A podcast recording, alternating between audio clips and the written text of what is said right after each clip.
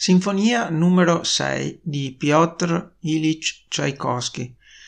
Beh, eh, in questo contributo parlerò a braccio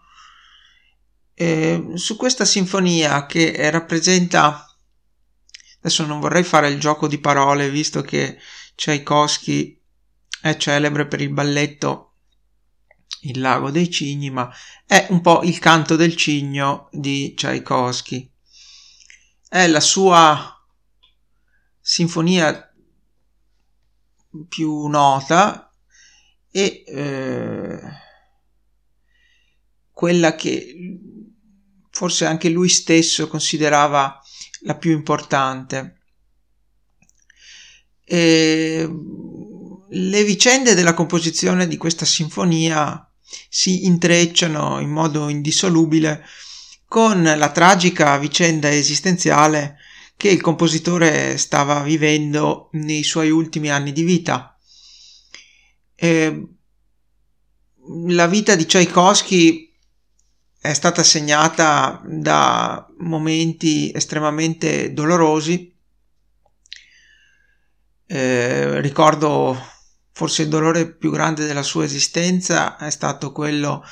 eh, della morte della madre eh, quando era appena adolescente e, dovuta proprio all'epidemia di colera. Colera che fu anche eh,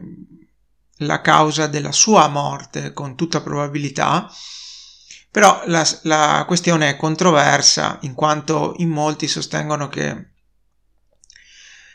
questo compositore potrebbe anche essersi eh, suicidato.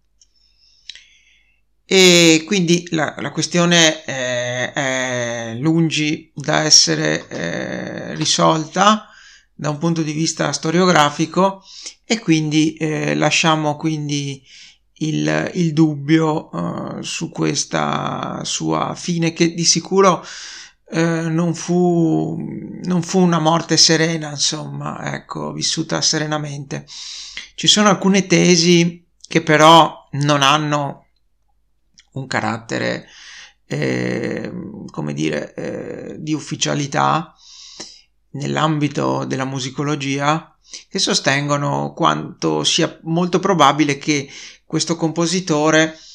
eh, si sia suicidato a causa eh, della sua omosessualità. Non ci sono prove di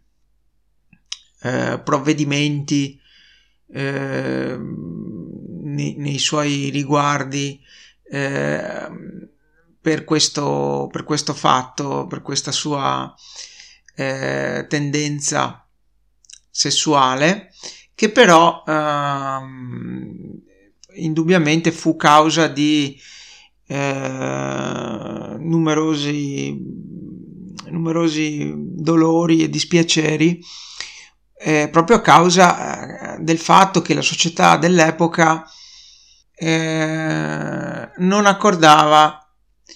eh, molta simpatia né stima ehm, a, ai, agli omosessuali e eh, indubbiamente eh, Tchaikovsky fu un, uh, un omosessuale mm, che non uh, dichiarò apertis verbis uh, il suo orientamento sessuale, ma cercò per quanto possibile di tenere celate queste preferenze e però la società dell'epoca non solo emarginava patentemente gli omosessuali, ma ehm, vi erano vere e proprie ehm, sanzioni che eh, limitavano la libertà, insomma, la libertà sessuale. E quindi eh, Tchaikovsky prudentemente non divulgò questa informazione, ma la cosa era mm, praticamente di pubblico dominio. È vero che vi era un diverso trattamento, per così dire, eh, eh, rispettivamente alle diverse classi sociali. Cioè banalmente se tu eri un contadino, ecco, eh, l'omosessualità era punita duramente. Eh, penso con la Siberia, insomma, o con qualcosa del genere. E se invece eri un aristocratico, mm, la cosa era tollerata, anche se non non in modo pieno, insomma, ecco. Quindi Tchaikovsky, che era di buona famiglia, mh, mm, tentò, insomma, di barcamenarsi in un qualche modo, però probabilmente gli ultimi anni della sua esistenza furono segnati da questo grande dolore dovuto proprio al, all'incomprensione sociale e alla condizione di emarginazione che indubbiamente egli viveva non solo, c'è da aggiungere, non solo a causa del suo orientamento sessuale, ma mm, anche per questioni che riguardavano il suo carattere mm, tendente all'autosvalutazione e mm, alla solitudine più assoluta. E, e, quindi diciamo tutta una serie di elementi che eh, lo, lo portarono ad una profonda crisi depressiva di cui la sinfonia è una testimonianza piuttosto vivida, oltre ad essere la, l'ultima testimonianza del compositore. Ecco, quindi e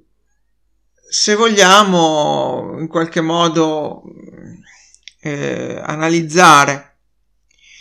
eh, la questione da un punto di vista musicale, possiamo notare che mm, questa sinfonia composta eh, nell'anno 1893, che è anche l'anno di morte del compositore, questa sinfonia contiene diverse innovazioni nell'ambito del linguaggio eh, e della forma musicale. Mm, prima di entrare nello specifico in una breve disamina di quali sono queste innovazioni,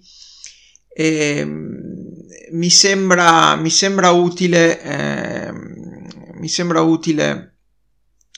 ehm, eh, così ehm, tracciare un profilo biografico mh, mm,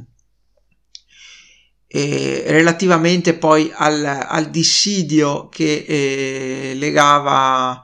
eh, e che in realtà opponeva più che legava eh, il gruppo dei cinque, eh, cioè cinque compositori russi che eh, a cavallo tra gli anni 60 e 70 dell'Ottocento formarono un gruppo molto compatto con una proprio tendenza, diciamo, compositiva molto, molto chiara e, e eh, che voleva in qualche modo costituire una scuola nazionale, una vera e propria scuola nazionale eh, russa, opponendosi in questo senso a tutte le eh, tendenze conservatrici e eh, cosmopoliti, cosmopolite della, della musica di importazione eh, che si poteva ascoltare a San Pietroburgo e a Mosca, insomma, nella seconda metà dell'Ottocento. C'è da precisare che l'ambiente musicale di San Pietroburgo, soprattutto, era fortemente eh, occupato, uh, se così possiamo dire, da musicisti immigrati eh, molti gli italiani, eh, gli austriaci, mh, mm, i francesi, insomma un po' da tutta Europa i musicisti eh, erano attratti dalla vita di corte no? Eh, russa e mm, anche perché ricevevano un trattamento di tutto rispetto dalla, dalla corte zarista e quindi erano invogliati in molti a emigrare insomma in Russia. Questo non solo nell'Ottocento ma già a partire dal, dal 700 e abbiamo notizie di molti compositori italiani del nord Italia soprattutto, immigrati a San Pietroburgo, che collaborarono con i teatri imperiali per opere e balletti, questo già dal Settecento insomma. E un nome importante è un certo Caterino Cavos che scrisse diverse opere, diversi, diversi balletti, il figlio del quale fu anche poi l'architetto del teatro Bolshoi di Mosca, insomma. Quindi indubbiamente per, per gli europei eh, la corte di San Pietroburgo offriva delle opportunità lavorative molto attraenti e molto allettanti. E c'è da dire anche che la corte stessa, cioè gli zar, erano a loro volta sedotti dalla capacità e dalla tradizione musicale degli europei, in particolar modo degli italiani. E Riccardo Drigo, un compositore padovano che trovò fortuna in Russia, è un caso emblematico a questo riguardo, trovò fortuna a partire dagli anni 80 dell'Ottocento e mm, si distinse per eh, una scrittura per balletto molto raffinata e molto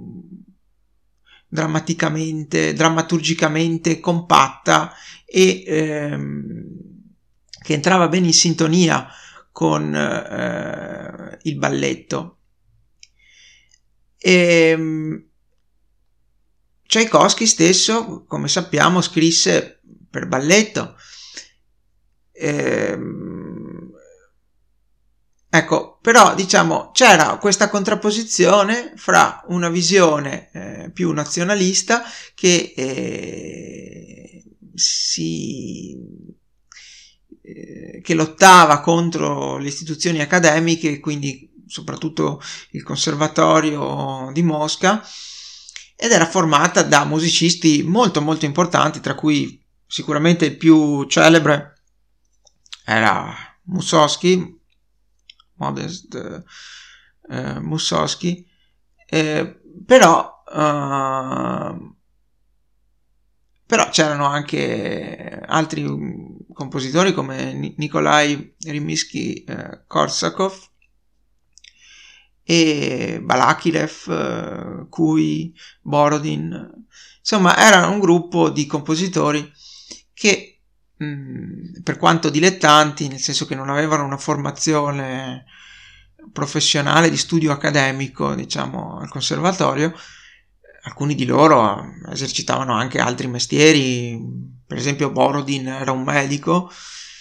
ma mh, mm, si contrapponevano proprio a questa idea del, del, del, della musica cosmopolita che era soprattutto, diciamo,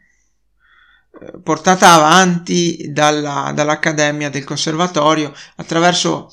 eh, questo stile compositivo molto occidentale, come poteva essere quello di un, uh,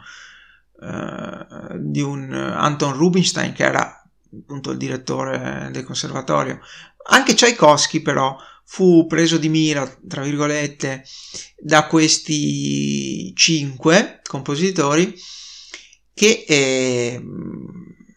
avevano in mente un, un altro modello musicale rispetto a quello più, mh, mm, tra virgolette, mh, mm, accademico, tra mille virgolette, di Tchaikovsky. Tchaikovsky stesso nelle lettere indubbiamente eh, è molto molto umile, è una persona eh, che crede molto nell'automiglioramento, nella possibilità di migliorare l'insoddisfazione per proprie per i propri raggiungimenti musicali è sempre dietro l'angolo nelle lettere. Abbiamo una cospicua documentazione che ci può dire molto uh, sui suoi stati emotivi e sue, sui suoi pensieri anche più reconditi. E mm, quindi in questo senso l'epistolario di Tchaikovsky è mol, mol, di molta più facile lettura rispetto per esempio all'epistolario di un Mozart che in alcuni punti sembra quasi essere reticente o, o sviare comunque i propri reali pensieri verso altre direzioni, insomma, ecco. Mm, Tchaikovsky invece pare essere più, tra virgolette, sincero eh, ed esprimersi proprio mm, in modo senza fronzoli, in modo diretto anche rispetto agli interlocutori, ovviamente se quest'ultimi erano persone legate intimamente a lui, come per esempio uh, la contessa von Meck, che fu una sua grandissima amica, oltre che eh, patrocinatrice eh, del, suo, del suo lavoro, del suo talento, eccetera, eccetera. Quindi abbiamo questa miniera, questa vera miniera di informazioni che è costituita dalle lettere, un numero veramente impressionante di lettere eh, che ci dicono appunto quanto Tchaikovsky fosse impegnato nella scrittura quasi quotidianamente, eh, sia per la musica sia per questo cospicuo epistolario che ci è giunto fortunatamente e, e che mette in luce appunto eh, sua, il suo stato depressivo, anche tutta una serie di, di disavventure eh, relative non tanto all'aspetto, come dire, di carriera che indubbiamente negli ultimi anni fu piuttosto positivo, eh, ma mm, soprattutto per, per, questa, per questa mm, per questo carattere contemplativo e estremamente sensibile che eh, lo, fece, lo fece provare molto dolore, eh, soprattutto negli ultimi anni, insomma, ecco, quando ormai l'isolamento era pressoché totale e eh, aveva, anche purtroppo eh, rotto i rapporti con, uh, con la stessa Phone Mac. Quindi una situazione indubbiamente molto molto difficile e eh, che però è riscattata in qualche modo dalla presenza del, del fratello, del fedele fratello Modest, con cui Tchaikovsky ha uno scambio epistolare costante, continuo e totalmente amichevole e intimo. E quindi questo fu un dato sicuramente di conforto che però uh, evidentemente non riuscì ad alleviare eh, questo, questo tremendo dolore esistenziale. E mm, la sinfonia numero 6 è testimonianza di questa incomprensione e sicuramente dovette soffrire anche eh, parecchio per l'incomprensione del, del gruppo dei cinque, per l'incomprensione di questi che, compositori che, sebbene estranei ad un contesto accademico come poteva essere quello del conservatorio, erano in ogni caso mh, mm, eh, molto apprezzati e in aperta polemica. Il compositore invece mh, mm, non amava le polemiche e anche nelle lettere, sebbene attaccasse ovviamente questo approccio alla composizione che egli considerava come dilettantesco, privo di una tecnica formata sullo studio della musica occidentale,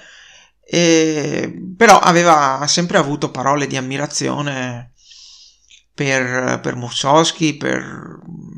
soprattutto per Rimsky Korsakov con, il quale fu anche in buoni rapporti e, e quindi diciamo questo per dire che era aveva un carattere molto bonario. Non si può dire viceversa, nel senso che invece Mussowski, per esempio, nel suo epistolario, oltre a prenderlo in giro con diversi nomignoli, nomignoli e lo attacca a sprombattuto proprio perché secondo la visione di Mussowski che comunque è una visione che non ha nessun riscontro ormai nella moderna musicologia perché ormai tutti hanno chiara la genialità uh, di questo compositore. E però uh, insomma identificava in Tchaikovsky un po' questo, questa reazione a, alla musica autenticamente russa quindi a una, a una musica più spontanea più più eh, legata in modo intimo al carattere russo eh, nazionale proprio eh, della, della, tradizione musicale di quel paese. E quindi mm, la situazione era di aperta opposizione anche se i rapporti tra i diversi compositori non erano eh, diciamo di odio o, o, o, comunque di distacco perché vi, comunque, vi era comunque una, una corrispondenza soprattutto fra Tchaikovsky e Rimsky-Korsakov del resto l'idolo polemico del gruppo dei cinque fu in una certa misura Tchaikovsky ma ancora di più eh, proprio il direttore del conservatorio Anton Rubinstein che del resto però non era nemmeno stimato troppo dallo stesso Tchaikovsky. Questo breve excursus eh, riguardante la storia, un po' la biografia, la storia della vita di Tchaikovsky, ecco, mh, mm, mi è servito per, perché a mio avviso nell'ultima sinfonia emerge chiaramente il carattere rivoluzionario della musica di Tchaikovsky. E indubbiamente il compositore non fu mai eversivo nei confronti delle regole eh, tradizionali eh, per quel che riguarda la composizione. E fu sempre molto rispettoso, soprattutto della tradizione eh, tedesca, romantica, no? come poteva essere quella di uno Schumann o di un Brahms, autori che certamente eh, egli conosceva molto bene. Eh, Mozart fu per lui sempre l'ideale della perfezione eh, musicale e quindi studiò su questi esempi e maturò una tecnica musicale eh, attraverso lo studio minuzioso di queste partiture Mm, quindi la sua tecnica non era una tecnica astratta, indubbiamente, come si potrebbe forse pensare eh, in rapporto ad una, ad una tecnica accademica, quindi di composizione, ma era una, una tecnica che si basava sullo studio accurato delle partiture dei grandi maestri mm, romantici per lo più. Però, però e con la sesta sinfonia queste certezze sembrano un po' essere messe in dubbio dal fatto che questo compositore esprime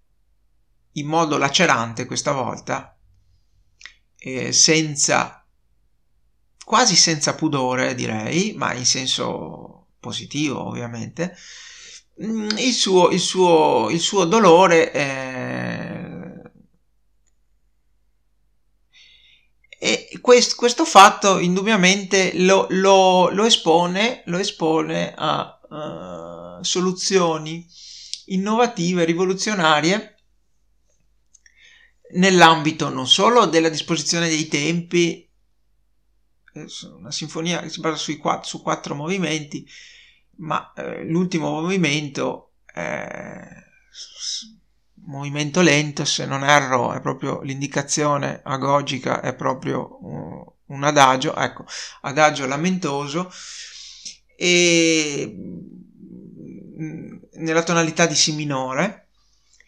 ma, mm, ma, è importante mettere in luce questo proprio perché eh, il compositore, avendo di fronte a sé eh, l'ultimo momento escatologico, quindi quello della morte, eh, guarda alla composizione in modo totalmente libero. Quindi quella contrapposizione che Mussowski esaltava e di cui si gloriava mm, con i suoi amici eh, nelle lettere, ecco, eh, sembra avere una sua nemesi, diciamo, eh, tardiva. Mm, Mussowski era già morto da molti anni. E, mm, in Tchaikovsky che sembra in qualche modo seguire questo, questo istinto compositivo di Mussowski e paradossalmente rivelarsi il, un vero compositore russo e quindi con un proprio idioletto estetico, con un proprio stile personale molto molto eh, personale e autentico, ecco, soprattutto, ecco. E, ehm, Quindi parlare di Tchaikovsky come, eh, li, come l'idolo polemico del gruppo dei cinque è da un certo punto di vista corretto, soprattutto se si considera la sua produzione eh, musicale eh, giovanile o comunque della prima maturità e, e poi però soprattutto se si considerano le ultime tre sinfonie quindi eh, la quarta, la quinta e la sesta, questa visione accademica di Tchaikovsky non regge alla prova dei fatti. Tutt'al più si potrebbe affermare eh, che eh, Tchaikovsky sia più rispettoso della tradizione eh, occidentale proprio nei balletti e nelle musiche che egli del resto non interpretò mai eh, in queste musiche mm, per balletto, non, non, non interpretò mai eh, come confessione di un proprio stato d'animo tormentato, bensì come, come era comune all'epoca, come un, uh, l'espressione di, un, uh, di, una forma ben cesellata, di una... Um, e di un valore e di un'idea musicale che eh, esprimesse appunto la grazia, eh, la grazia e la leggerezza musicale che potesse essere associata dunque bene sia alla danza che alla pantomima. Ma mh, mm, questa sinfonia è quindi importante perché traccia in qualche modo una traiettoria che però è bruscamente interrotta. Chissà cosa avrebbe potuto partorire questa mente geniale se eh, avesse continuato su questo percorso. Ora eh, non c'è bisogno di... credo non ci sia bisogno di entrare nello specifico uh, in un'analisi musicale, anche perché sarebbe veramente eh, un contributo molto lungo questo, se si tenesse conto di questo, ma ehm, oltre all'inversione dei movimenti lenti, eh, è molto molto molto interessante quanto anche l'analisi delle tonalità mh, mm, associate ai singoli movimenti non lasci spazio ad interpretazioni convenzionali perché eh, abbiamo un adagio iniziale nella tonalità di Si minore, poi abbiamo il secondo movimento che cambia in modo repentino, direi, anche se la tonalità è la relativa maggiore, ma eh, appunto si parla di un Re maggiore, quindi, e il terzo movimento è in Sol maggiore e l'ultimo movimento, come già detto, è invece in Si minore. È interessante vedere come i temi celeberrimi si intreccino fra di loro e abbiano, eh, parlo soprattutto per il primo movimento, abbiano un carattere eh, allo stesso tempo fortemente elegiaco e nostalgico, e quasi che l'autore voglia in un qualche modo ricordare alcuni eventi della passata esistenza con eh, una tremenda nostalgia e con un compatimento allo stesso tempo. E, ehm, queste non sono illazioni mie, ma uh, possono essere facilmente deducibili proprio dal carattere a, a programma che il compositore voleva affidare a questa sinfonia. Il programma non fu mai esplicitato per volontà stessa del compositore, però egli stesso fece presente appunto che eh, si basò su un programma, quindi su um, una fantasia narrativa che andava un po' oltre quello che era il concetto tradizionale de- di forma musicale, insomma, ecco. E infatti eh, la, la, la, la, musica sembra dimostrarlo nel modo uh, più, più forte, più coerente possibile. E ehm, quindi questi temi hanno la caratteristica di influire sullo stato emotivo dello spettatore in modo possente, in modo potente. Tanto è vero che in seguito, quindi il titolo è apocrifo, ma in seguito questa sinfonia fu chiamata appunto patetica dal fratello Modest fu eh, soprannominata eh, patetica, proprio per questa ragione. E, e, forse nelle intenzioni del compositore, forse, vi era proprio l'idea di scrivere un commiato, un re, una sorta di requiem. Tra l'altro si è detto per inciso che, che questo compositore era un ammiratore fervente del requiem di Mozart quindi l'idea che eh, abbia voluto porre termine alla sua vita, se si accoglie la tesi del suicidio, appena ultimata la stesura della, della sinfonia, non è del tutto eh, campata in aria, anche perché diciamo le date sono inequivocabili Uh, sì, dunque c'è, c'è, una cosa curiosa che volevo un attimo uh, dire, um, perché si trova spesso una doppia data no? uh, nei, nei, testi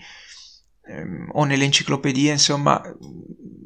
che alludono alla, alla vita, alla biografia di Tchaikovsky o um, alle sue opere.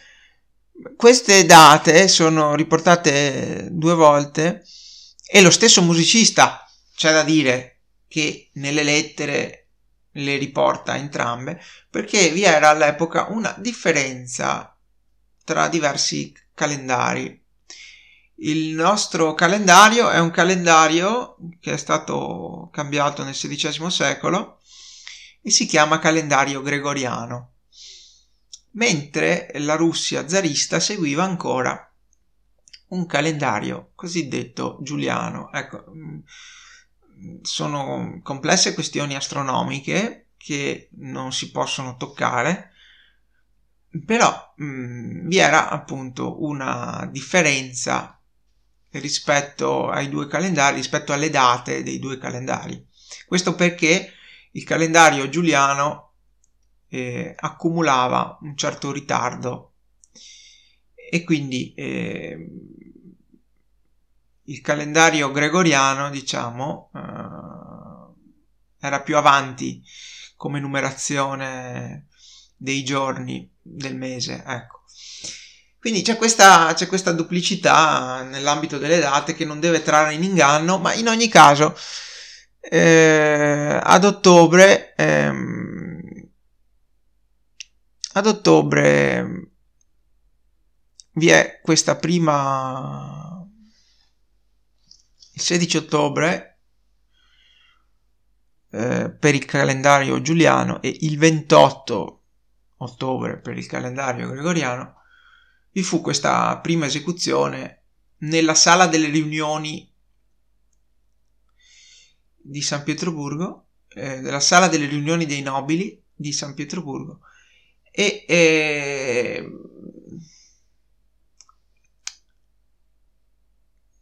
di, questa, di questa sinfonia. L'esito non fu un esito molto elogiativo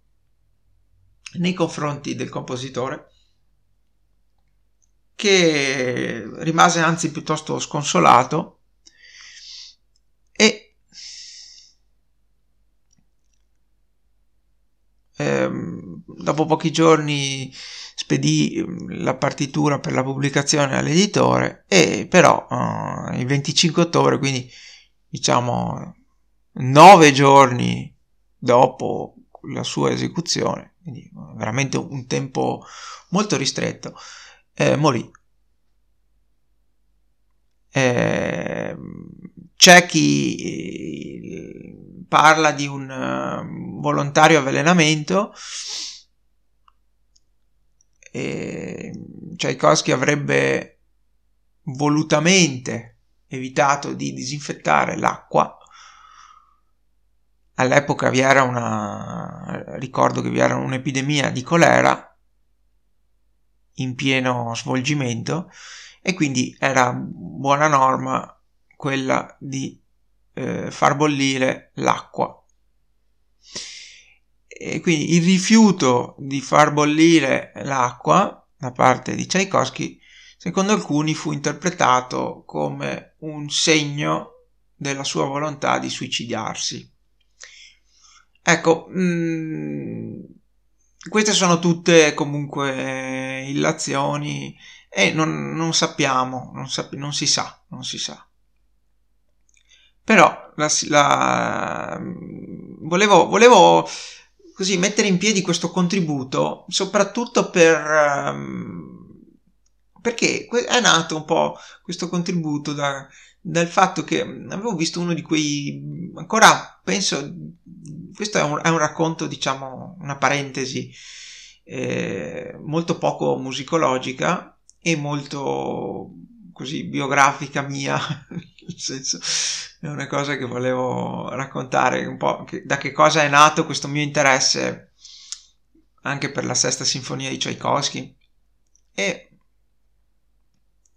è un po' anche un interesse relativo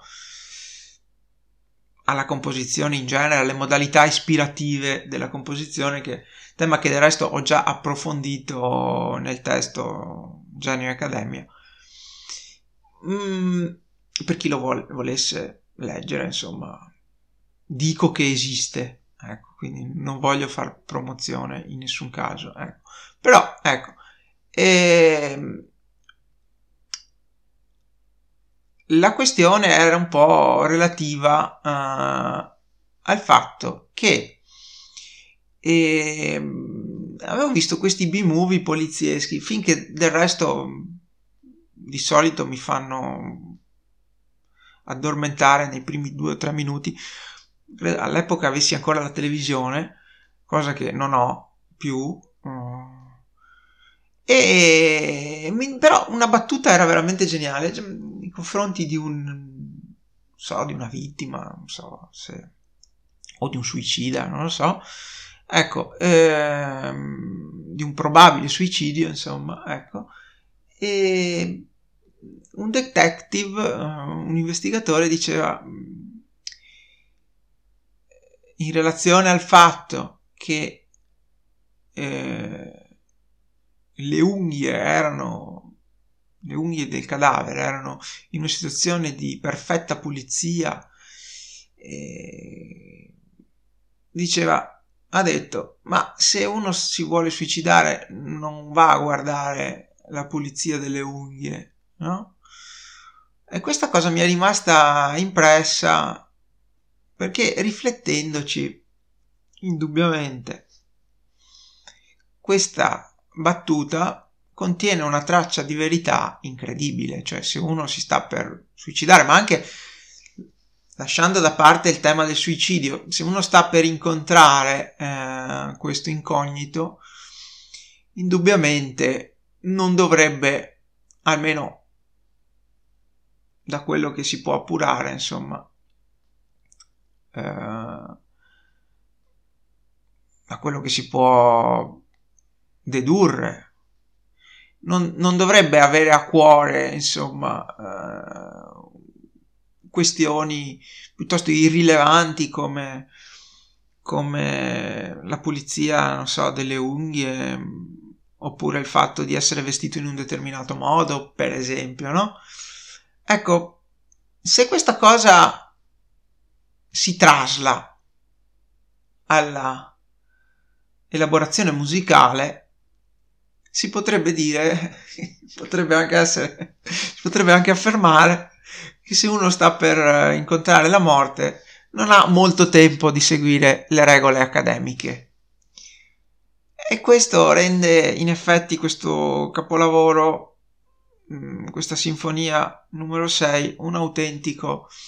capolavoro. Proprio perché l'urgenza espressiva del compositore in un compositore ricordo che appunto era considerato molto accademico per eh, altri compositori, no? Suoi rivali e concorrenti. Eh, questo fatto proprio di, vedere, di avere di fronte a sé eh, eh, la morte, quindi lo stato di annullamento dell'esserci, come avrebbe potuto dire Heidegger, eh, eh, questo fatto indubbiamente eh, gli consente di operare un'autentica rivoluzione nello stile di scrittura, anche nel, nel proprio stile di scrittura. Cioè il passaggio, adesso banalmente, no? il passaggio dall'ascolto di una musica come lago dei cigni, non so, una bella addormentata, no? E alla sesta sinfonia è traumatico, non sembra nemmeno lo stesso compositore, insomma. Ecco, quindi un compositore che sta per incontrare la morte non ha molto tempo per guardare alle regole accademiche, per considerarle come regole che non si devono violare.